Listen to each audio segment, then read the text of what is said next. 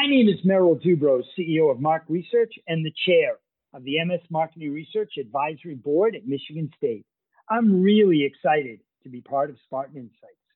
Spartan Insights is a series of podcasts that I'll be hosting and interviewing one of the 350 alumni and 60 board members from the Michigan State Marketing Research Program. Today's guest on Spartan Insights is Jamin Brazil, host of the Happy Market Research Podcast, industry legend, adjunct professor, co founder of Decipher, former CEO of Focus Vision, and most important, my good friend. Jamin, welcome to Spartan Insights. Huge honor. Thank you so much, Merrill. We're going to get into it today and we're going to have a lot of fun. And, and more important, I think we're going to deliver some really good content to all the cohorts at the program. The reality is, you have this innate ability and desire to help so many people in this industry. And I'd like to really focus on helping the next generation of stars.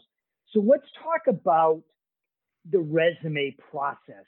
And let's talk about some of the mistakes that some of the professionals of today are making so we can help them stay away from some of those pitfalls mistakes are always framed for me in context of opportunities which obviously is the flip side i think the biggest hindrance to a career is lack of network. The deeper your network the more opportunities you will have. My son is uh, 18 years old right now and he spent a ton of time on his resume after high school trying to get a job at a fast food eatery right? And so he would submit on online forms at McDonald's, et cetera, et cetera. No one ever got back to him. I mean, he just wasn't checking any boxes. He had a beautiful resume, he had parent endorsements, etc. He joins a fraternity. His roommate is a manager at a Chipotle. Within one day, he had a full time job. Well, a 35 hour a week job. My broader point is it had nothing to do with his resume. In this industry and in any industry, the way that you progress your degree is about the people that you network to. And that is the single largest benefit I believe that you get out of an advanced degree from Michigan State. They have a deep connection into all the insights functions in all of the Fortune 500.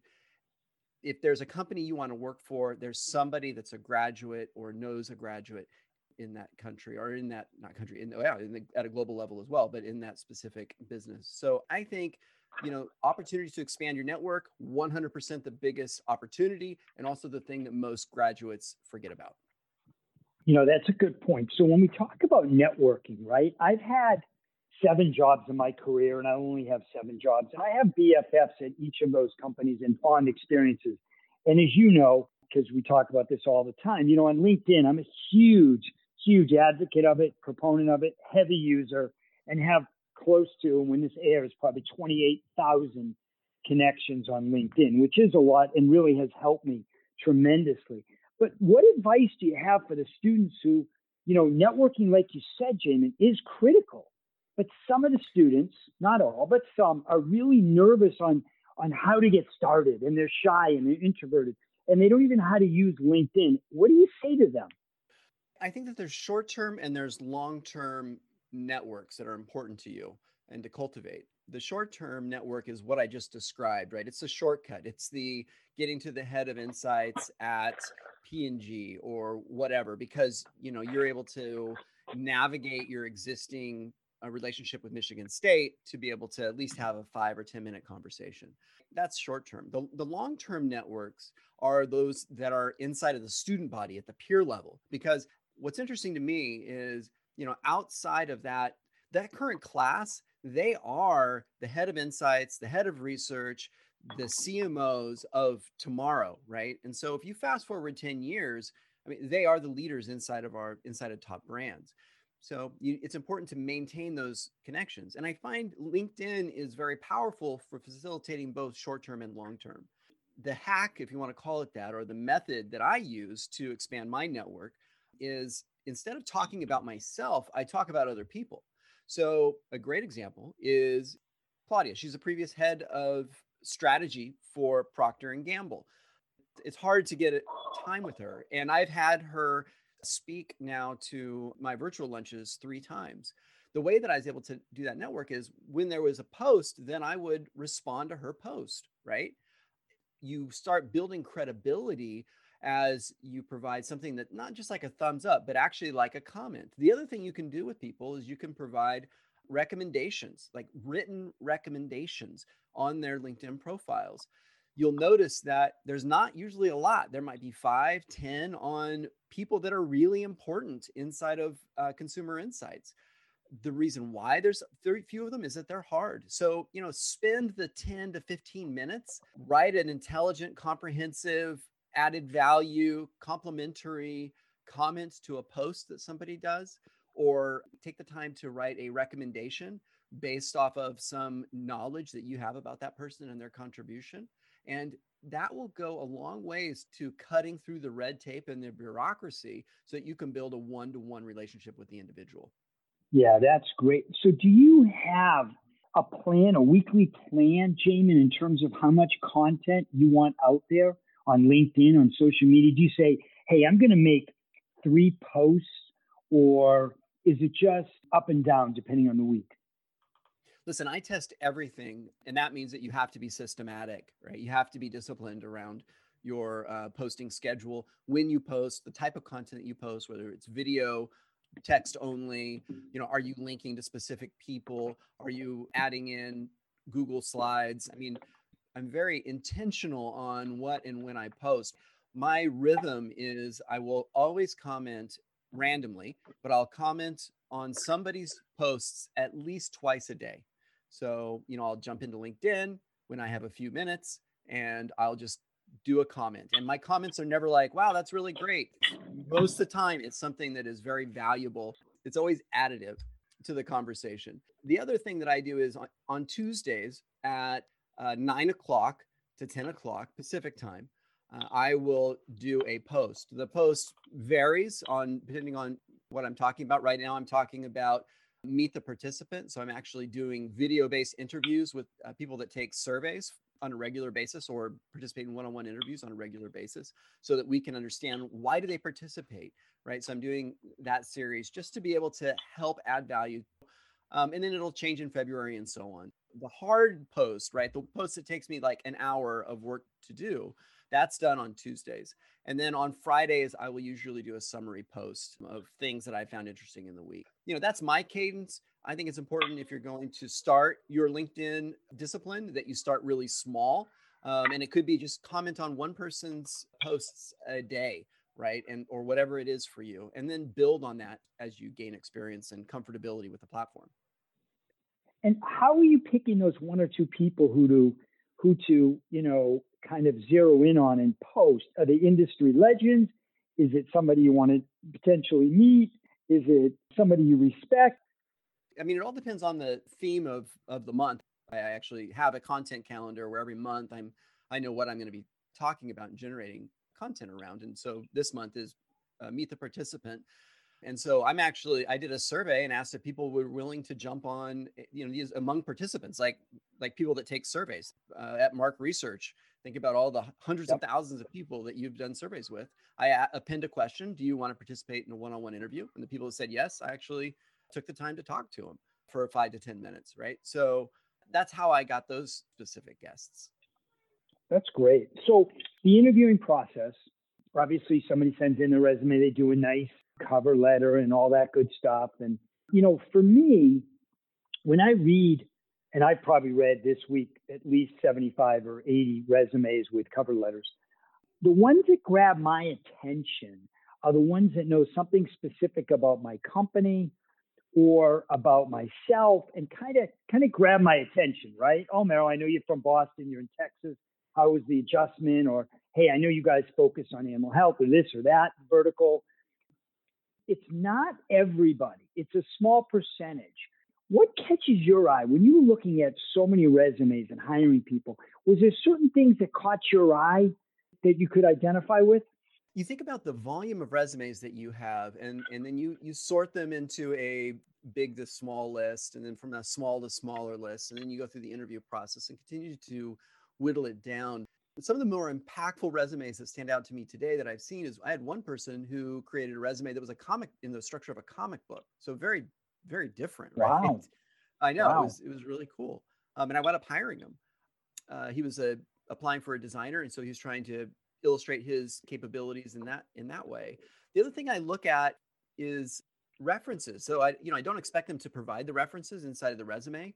Uh, I, I expect a resume generally to be something I can is a single page, uh, so ve- very brief. But like you know having a list of people that are important or knowledgeable or respected that can be really helpful in just kind of saying okay well this person has some some strength or, or uh, value that's seen by other other people the third thing that i find very important is and i don't need to tell you you'd be amazed how many people have typos and like errors in their resumes that's always a, sh- a showstopper for me and then the last point i'll i'll mention is people don't read right nobody reads that's just factual so we're all headlines. So make sure your resume is framed out in context of bullet points and headlines as opposed to, you know, deep paragraphs. You have to make a decision if you're like, you know, you're the CEO of a very successful market research company, you don't have time to read paragraphs of content.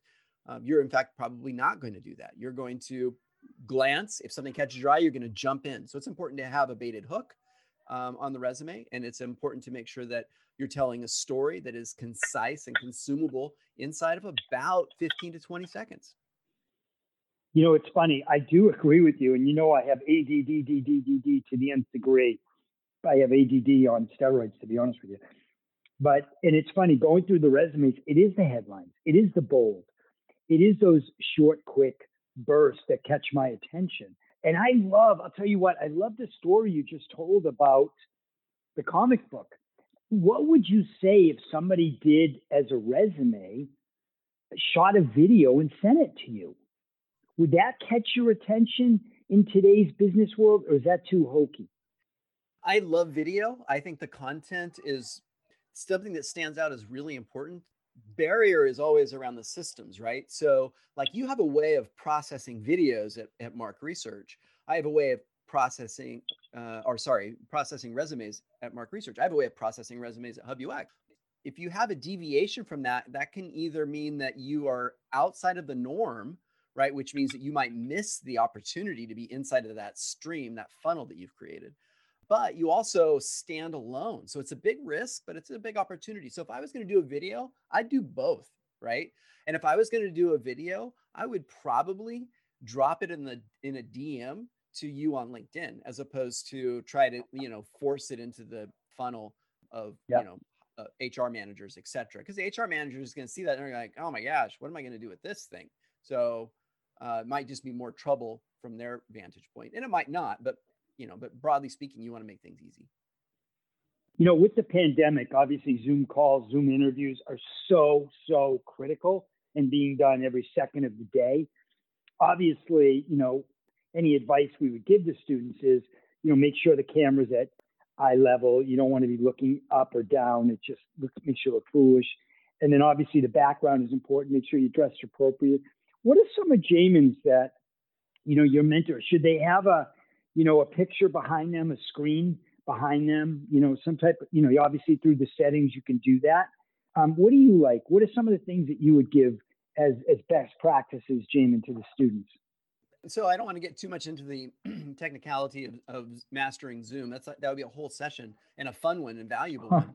But at a basic level, I I would say make sure you have a clean backdrop. If you want to show your room, you don't want to do virtual back uh, background, then you know make sure that the space behind you is not not messy. Uh, make sure it's clean. Ideally, it would have some sort of like personality. So if we were doing this on Zoom right now, you would see my office background, which is a bunch of personal pictures. Like I, I love Tom Petty, I love some video games. So I got these posters of video games up and so on and so forth. So like, you know, that offers something that's really interesting. The second thing I would do is if you are doing a, a virtual meeting with someone at, at the interview level, then a great icebreaker is talk about what's in their background or talk about their virtual background. Either one is a really easy, safe way to be able to get to know somebody in about 60 seconds, you know, and you don't have to worry about offending them, anything along those lines. Uh, and then usually they'll reciprocate, which will allow you to build a, some rapport. And rapport in the interview process is probably, I mean, that's like I don't know. It's like after everybody meets the criteria, and you're going to probably have three to five people that do that. Once you're at that spot, it's kind of like, well, who do I like? Right. So that actually plays a big role right. in it. And that's where you need to be thinking, being very cognizant of you're not just checking boxes for this potential employer. You also want to make sure that both of you like each other. But how do you do that when you're sitting across or or in in the Zoom situation, you're sitting and, and looking at each other through a computer to establish that rapport. That can be hard. That can be challenging, especially, I mean, listen, you're easy to get to know. Why? Because you're ridiculously nice. You're very thoughtful. you're very outgoing. You're very um, approachable. But let's face facts, Jamin, Brazil, not every hiring manager is like you. Some are very standoffish. Come on, you and I interviewed with them um, in our past. How do you break through that to get a rapport? You know, any insight on that? You need to have a trick, and my trick, and it's worked for me through Zoom, um, is what I said. I always look at the background. Then I, I'll give you a good example. I have a have a, have a client, and the client likes politics. So I didn't know that. Um, behind him, you know, I was giving him a demo of this platform, my platform, HubUX, I noticed he had a bunch of books. And so I said, Hey, which one's your favorite? Right. That was the question. And we talked about what his favorite was. I then went on Amazon and bought that book, which was amazing. Right. I added a lot of value to myself.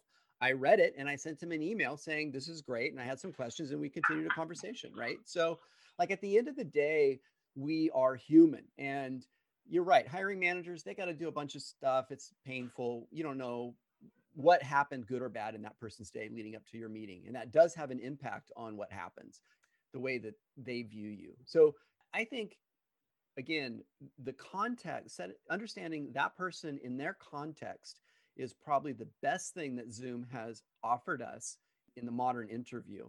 And, and i believe that it's also the single most underutilized hack or way to get to know somebody. So just genuinely take an interest in what's behind them because in a lot of ways that will define who they are and what they care about. Yeah, well said. Listen, you have accomplished so much for so long. My last question is this What are you most proud of during your illustrious career in the insights industry? I'm proud of the my like at a specific thing. I would say it's it's hard for me to it's hard for me to point to one thing. I would I would point to the people that I've been able to help their careers. There's so many people that are are doing great things today and I had the privilege and honor of being able to either grow up with them or employ them and train them or mentor them to help them fast forward their career opportunities. And I'm just very humbled and find tremendous joy in seeing those things. I'll give you a great example. Like right now, I yesterday I got a comment from a customer and the CEO, and he said he's been working with somebody on my team, Chu Yi Yang, and he said Chu Yi is amazing. Well, I mean, Chu Yi is a 24 year old. She's been inside of our working with me for two years. She's the second coming, Merrill. I mean, she's a, she's fantastic, right? And so for me, hearing him go on and on about her for a solid 30 seconds was like the highlight of my day because I get have the honor of being able to help influence and give her opportunities and she then rises to those occasions and and exceeds expectations. That to me is the thing the people and the they're watching them go through their evolutions and growth is the thing that I find the most humbling and, and find the greatest joy. That's great. Jamin, well, let me say this. It's an honor and a privilege to have you on Spartan Insights, to call you a friend. You've been listening to Jamin Brazil, and my name is Merrill Dubrow. Have a great day.